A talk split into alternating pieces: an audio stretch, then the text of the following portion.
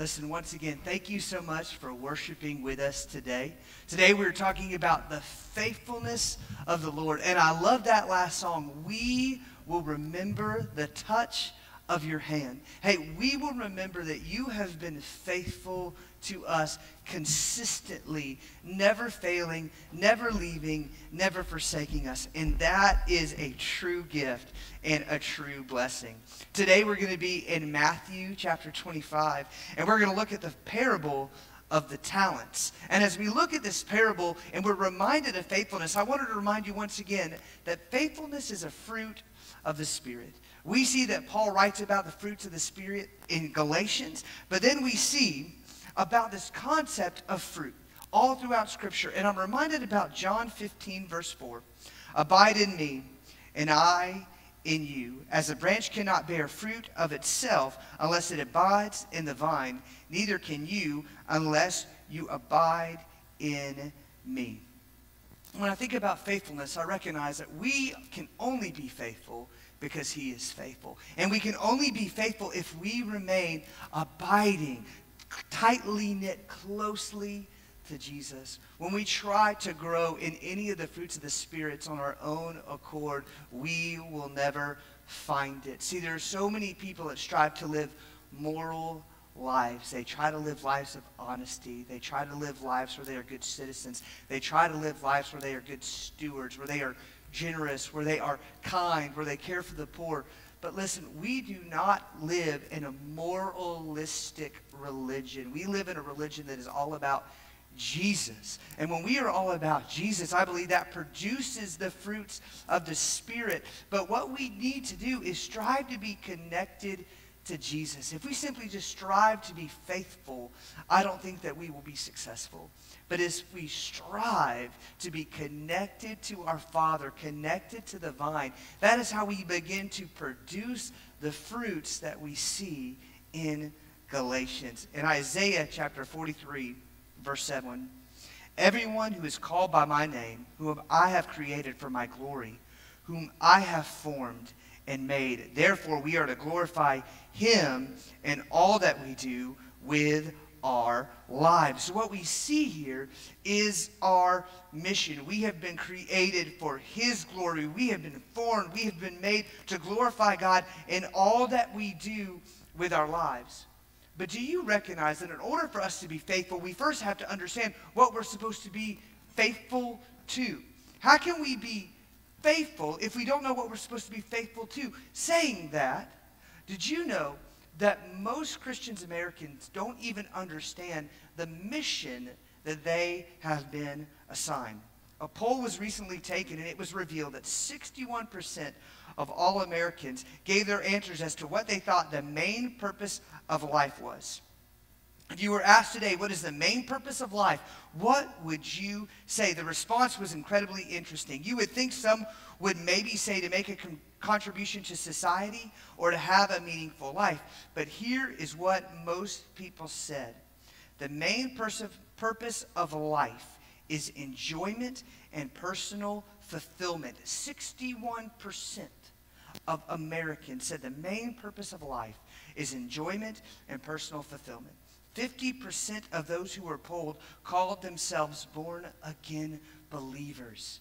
Do you recognize this? Do you recognize how difficult this is? Do you recognize that we as Christians were not created so that we could live a great life full of enjoyment on this earth dictated by our terms, but rather we're supposed to live a life of faithfulness, committed to the mission. What is our mission? I'm so glad you asked. Our mission is to make much of Jesus, not just to those who are lost, but also to those who are found. Our mission is evangelism and discipleship. Our vision, our mission is to grow the kingdom by growing the believer, by growing the believer in maturity, and then also by going out and pursuing the lost. That is our mission. And we all have been given tools that we need to to accomplish the mission. If you look at Matthew chapter 25, verse 14, let's read together.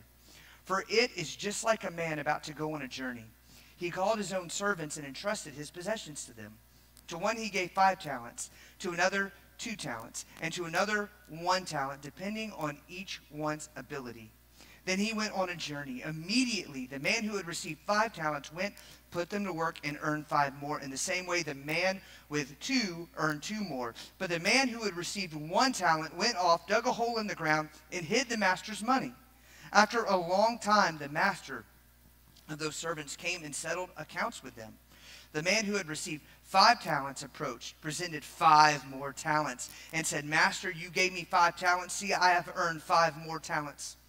His master said to him, Well done, good and faithful servant. You were faithful over a few things. I will put you in charge of many things. Share your master's joy. Verse 22 The man who had two talents also approached. He said, Master, you gave me two talents. See, I have earned two more talents. His master said to him, Well done, good and faithful servant. You were faithful over a few things. I will put you in charge of many other things. Share your master's joy. The man who had received one talent also approached and said, Master, I know you. You're a harsh man, reaping where you haven't sown and gathering where you haven't scattered seed. So I was afraid and went off and hid your talent in the ground. See, you have what is yours. His master replied to him, You evil, lazy servant. If you knew that I reap where I haven't sown and gather where I haven't scattered, then you should have deposited my money with the bankers, and I would have received my money back with interest when I returned. So take the talent from him and give it to the one who has ten. For to everyone who has more, more will be given, and he will have more than enough. But for the one who does not have, even what he has will be taken away from him. And throw his good for nothing servant into outer darkness where there will be weeping and gnashing of teeth. So, what we see here is we see three categories here. We see the super faithful, the less faithful, and the unfaithful. Saying this, I want to do something a little special today. Recognizing this is the week that we celebrate 4th of July, I wanted to take a moment and use the experiences of many of our church members to hopefully open our eyes to the faithfulness of God. We've asked four of our veterans, three veterans and one current active duty serviceman, to talk about how God has been faithful to them as they have served our country. Would you watch this video with us today?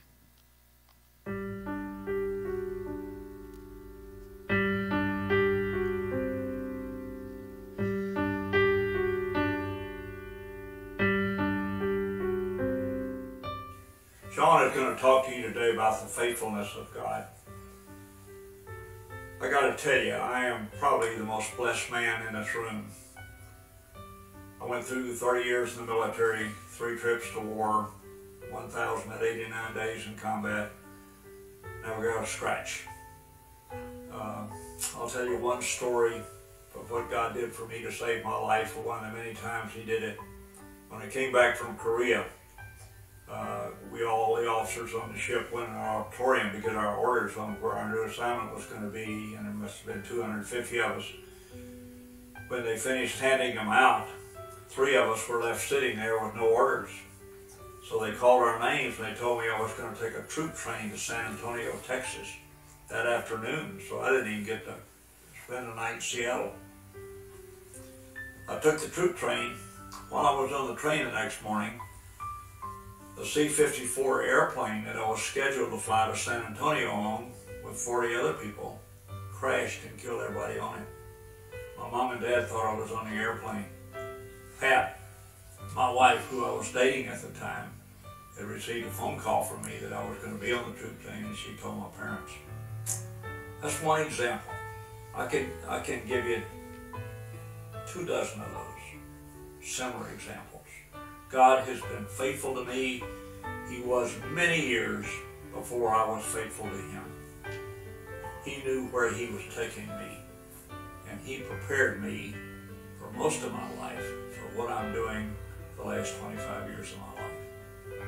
So, my message to you is trust him, believe him, honor him, do your best to obey him, keep his, keep his biblical principles right in front of you.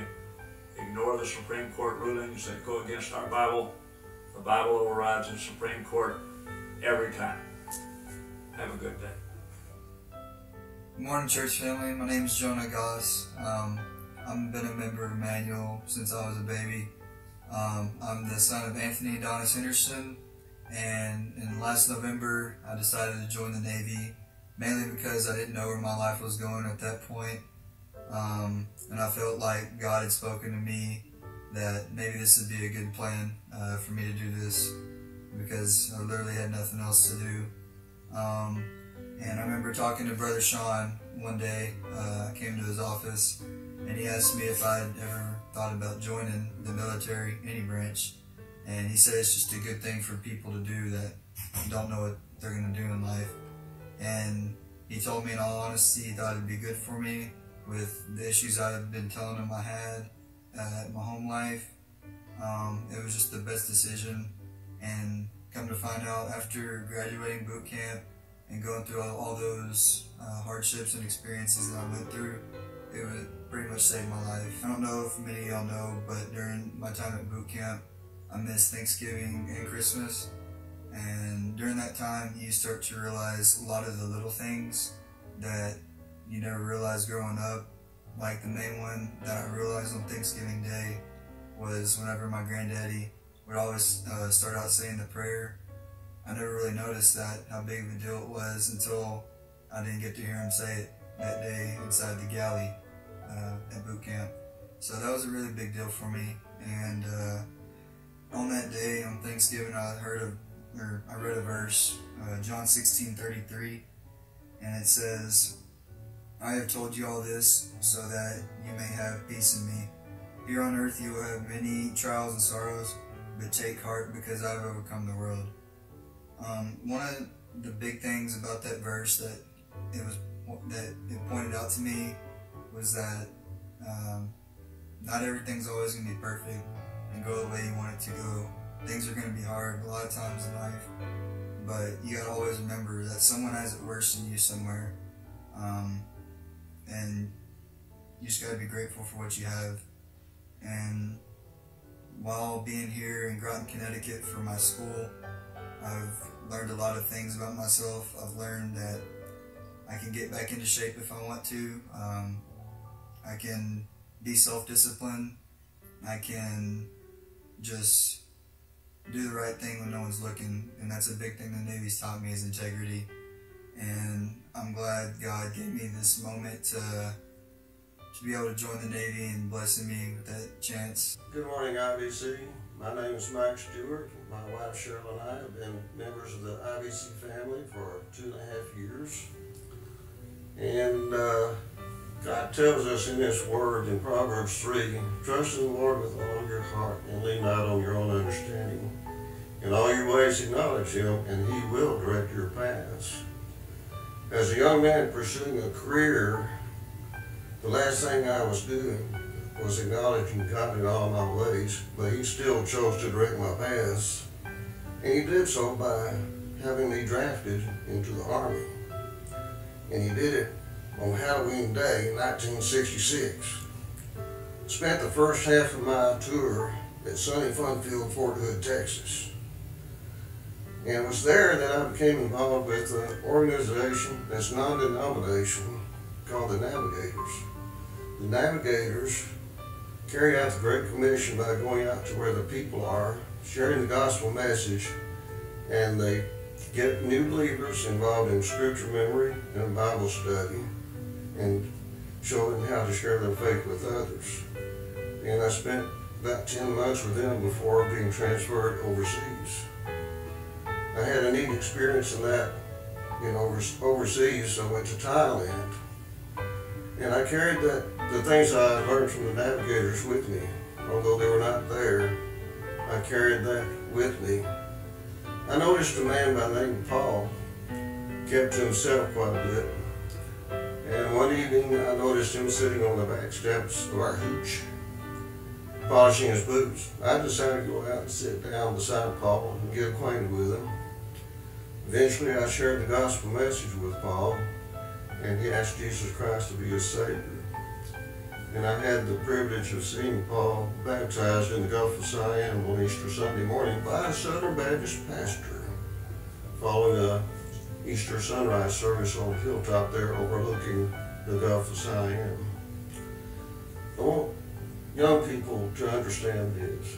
The most important thing we do is seek God's purpose, not pursue a career. He promises when we seek Him, when we trust in Him, He'll take care of our other needs. Good morning. I'm Jimmy Ford. I'm a retired U.S. Army and a Vietnam veteran. Brother Sean had asked me to share some of my military experiences with you that, uh, that I felt that God intervened and was a major part of. The experiences I'm going to talk about uh, happened in, during the Vietnam War. I flew helicopters uh, in Vietnam for two tours. Each tour was 12 months. My first tour was in the central highlands of Vietnam near Pleiku. And um, I had a, uh, I was in charge of a platoon of helicopters, normally flying uh, seven aircraft per day. Our main mission was to carry uh, infantry troops and special forces troops into the battle zone. Normally we fly out of base camps and fly and land into very small landing zones because of the jungles and the high trees in that area. One of the things about the, uh, the landing zones, they were very small. Often only one aircraft, maybe two aircraft could land there. Usually before we made a combat assault into those zones, we would prep it with artillery and even Air Force uh, bombs. But because of the thick jungle and the high trees, the preps often were not very effective. We knew that when we flew in there and usually when we have maybe a two aircraft landing zone, the, the lead aircraft would have to go to the forward edge of the landing zone, only feet from the trees. And this is where our enemy would be sitting and waiting on us. I'll assure you this is where you placed your faith in God because that plexiglass on the front of that helicopter offered no protection. So you you really, really had to count on God to keep your sanity and keep your nerves be able to hold that aircraft while the troops offloaded or if we were doing an extraction, they were loading onto the aircraft. So you were really in a lot of danger. That's all it is to it. But with your faith in God, you were able to accomplish the mission. I get emotional talking about the, this because I know God was there and He took care of me. I made hundreds of trips in and out of those small landing zones. And I'm happy to say only one bullet hit my aircraft, the aircraft I was flying, in 24 months of flying that type of mission. One bullet. That bullet came up between my crew chief's knees, went right in front of his head, up through the cabin, and missed the rotor system.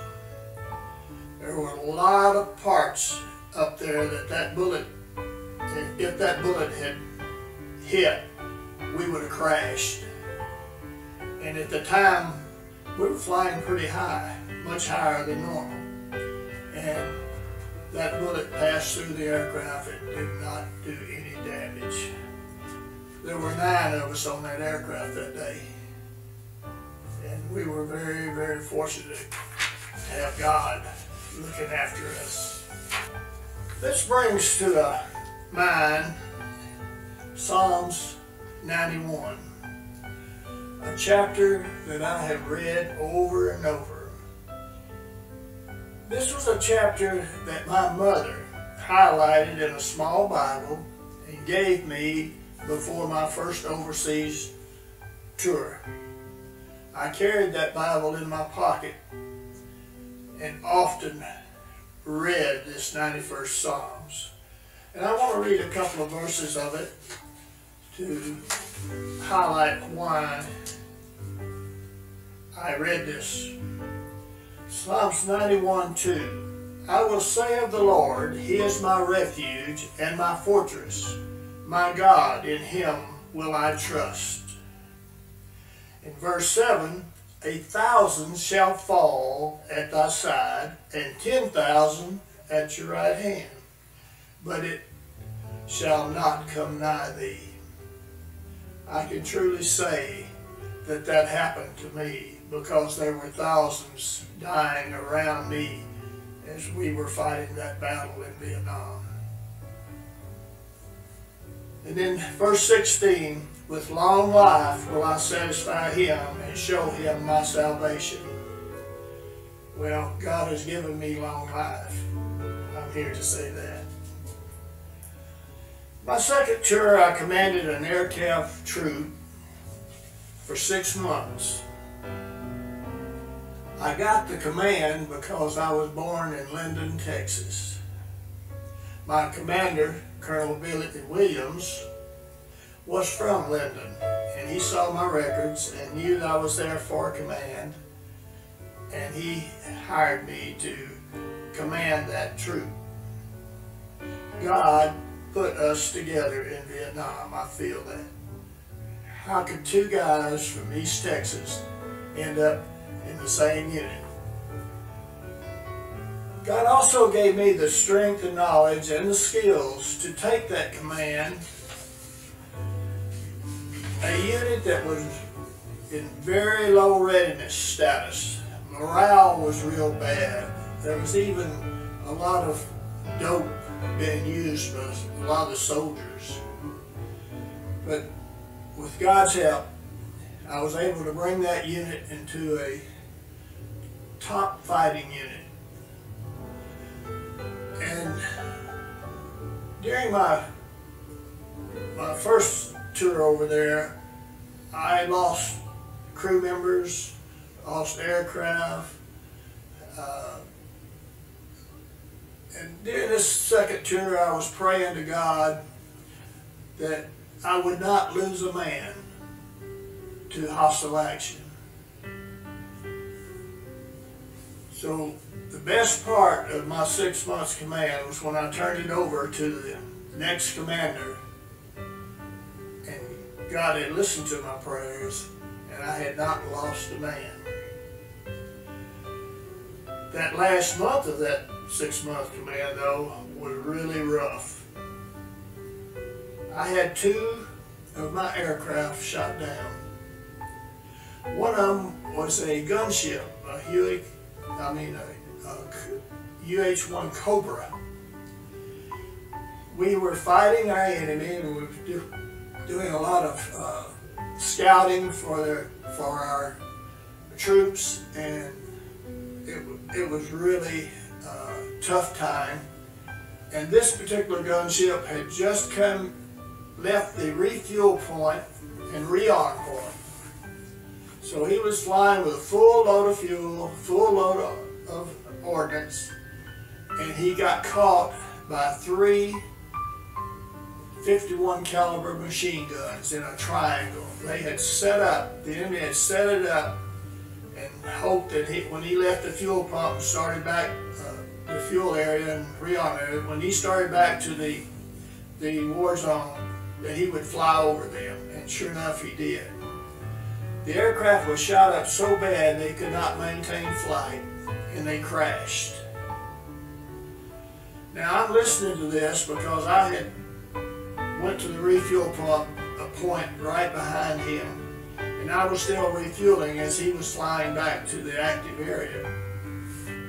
And I thought to myself, oh my, that aircraft just crashed, and I've lost two guys.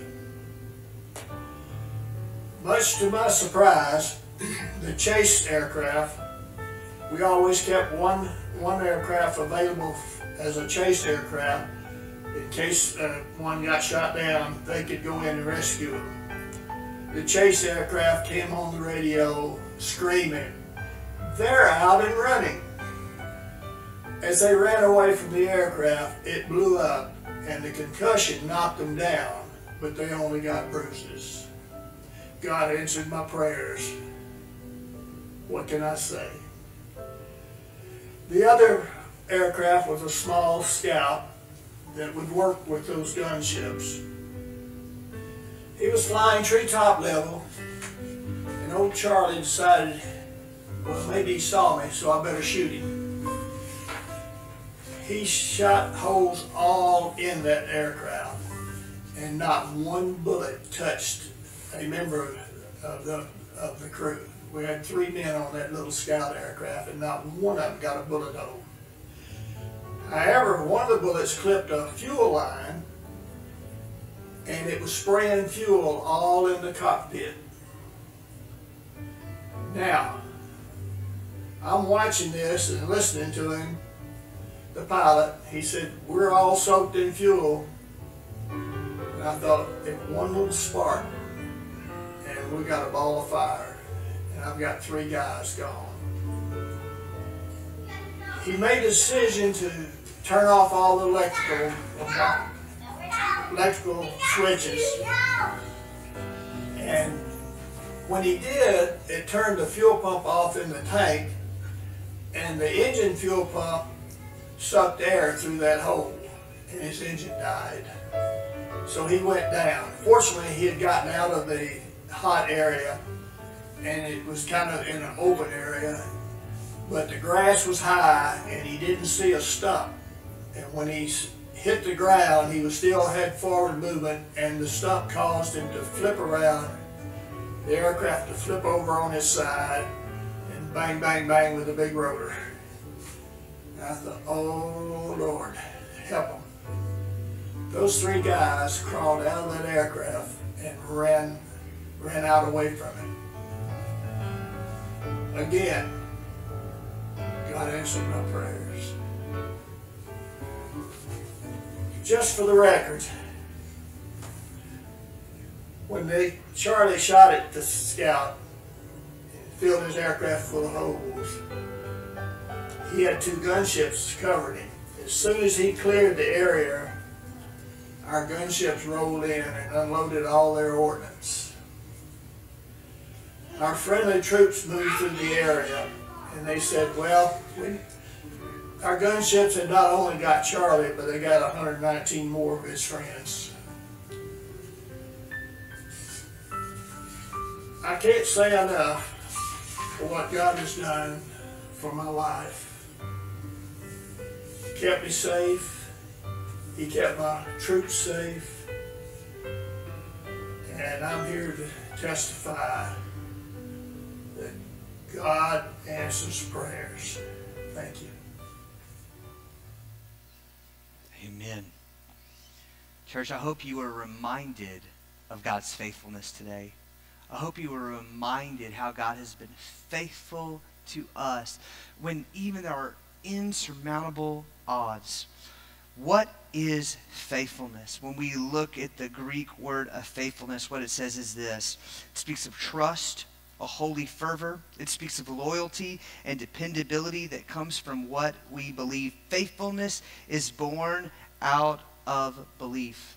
We're faithful because we believe that the Bible is what it says it is. We believe that the Bible is the inerrant, infallible Word of God. And because of that, we are faithful to do what it says. We are faithful to believe our Savior because we have a commitment and a loyalty to Him. One thing I love about all of the veterans that you saw today was we didn't ask them to put verses into their into, into their speech, into their monologue that they gave, but it was a part of who they are. It, it happened naturally, and I appreciated that so much so because what it showed was this. What they had gone through not only is a testament to their faith, but produced more faith. Can I throw something out to you right now? A lot of us might be going through hardships, just like the men that we pictured or going through hardships in times of war and battle. But God used those times of hardship to what? Produce faith within them. I think we need to remember that God has been so faithful to us in the past. He'll be he'll continue to be faithful to us in the present and in the future, and he deserves our faithfulness in return. We recognize that God is faithful. But what is the why of faithfulness? Second Timothy 2:13. Why should we be faithful? If we are faithless, he remains faithful, for he cannot deny himself. While we were still yet sinners, Christ died for us. Lamentations 3, verse 22 through 23. Through the Lord's mercies we are not consumed, because his compassions fail not. They are new every morning. Great is your faithfulness.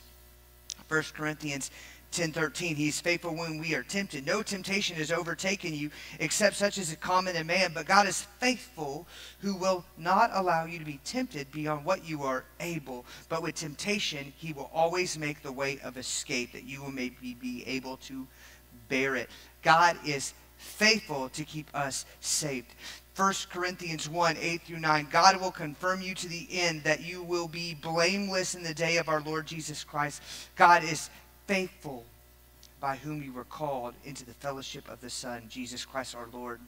And God is faithful to forgive our sin. In 1 John 1 9, if we confess our sin, he is faithful and just to forgive us our sin and to cleanse us of all unrighteousness. God is faithful to strengthen us. Second Thessalonians chapter 3, verse 3. But the Lord is faithful, who will establish you and guard you from the evil one. And then Psalms 36, 5. Your, mer- your mercy, O Lord, is in the heavens. Your faithfulness reaches the clouds. Do you see the why of faithfulness? We serve a God who is so faithful to us. He's been faithful to our veterans. He's been faithful to our country, even when we have been faithless. Aren't you glad that we serve a God that bestows mercy and grace upon us? And what should that produce within us? That should produce faithfulness in return. We should be faithful to our families, faithful to our friends, faithful to our fellowship of believers, our church. But also, what I want for us to understand is this we need to recognize the faithfulness that Jesus showed in John 15 13. What does it say? No one has greater love than this. We might even say that no one has greater faithfulness than this, that someone would lay down his life for his friends. And when I look at Scripture, and we recognize that all of Scripture revolves around the goodness of God, the greatness of God, and Jesus as the perfect righteous Lamb, the Savior that came to be faithful to the unfaithful, to love the unlovable. We see this great moment here, church, and here's what I want for us to understand. It is our time, it is our turn to live a life faithfully devoted to the Lord because his faithfulness that we have seen all throughout the stories that we have heard today and all of the countless stories that each of us could give in our own lives should produce a love a love that beckons us, that begs us to go forward and to make much of Jesus in our everyday life. I know that we have many, many different armed service branches represented within our church. And I know that one of those is the Marines. And what is the Marines' motto? Semper Fidelis, Semper Fi. Always faithful.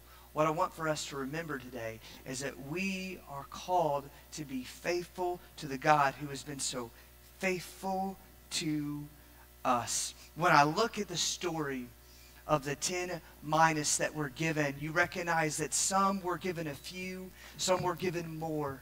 But here's what they were all called to do. They weren't called to make excuses. The one that was only given one wasn't called to make an excuse that he wasn't given five. What was he called to do? To make much of what he's been given, to be faithful with what he's been given, to steward what he had been given, and to make much of it for his king. Listen, We've all been given a life, and we can make all of these excuses about our lives how maybe we don't have as much influence as someone else, or we don't have as many resources as somebody else, or we don't have the same opportunities as somebody else does. But God doesn't want our excuses, God wants our faithfulness with what He's blessed us with. And God has allowed us to have an opportunity to make much of Him, to take the life that He has blessed us with, and to be faithful to be faithful to use it in a way that brings forth a return on investment for the kingdom of God. Listen, do you recognize that the Lord believed in you enough to invest in you? He invested in you, recognizing that if you were faithful, you would bring forth a return of investment. Here's my prayer today that we would bring forth a return of investment in the kingdom for the kingdom, for the king who has always been faithful to us. I don't know if you remember a song years ago. He who began a good work in you will be faithful to complete it. And God has invested the Holy Spirit in us. He has invested blessings into us, and He has began a good work in us, and He will be faithful to complete it as we are faithful to Him. Church, we are grateful for our veterans, but more importantly, we are we are grateful for the Savior who sacrificed more than anyone, leaving the throne room, coming to earth to live the perfect life so we could in turn have eternal life. Church, I pray that we will be devoted faithful to Him. In a moment, I'm going to pray. And listen, if you have any questions about where you stand with the Lord, you can email us at info at ibcmarshall.com. You can access through our Facebook and message us there. Or you can write a comment and let us know how we can be praying for you in this time. Will you pray with me? Lord, we thank you for the opportunity we have to make much of you. God, we thank you that you've been so faithful to this country. Lord, we thank you for the veterans who have been faithful faithful in the mission that they have been called to perform. And we thank you for your faithfulness to bring so many of them back to us. Lord, we thank you for the families of the servicemen and women who were faithful to allow their son and their daughters, their husbands and their wives to serve this country.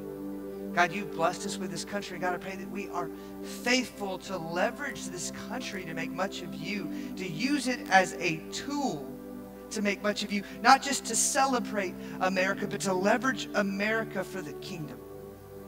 God, we're so grateful for your blessings. But more importantly, God, we're just grateful for you. We're grateful for who you are. We love you. In your name we pray.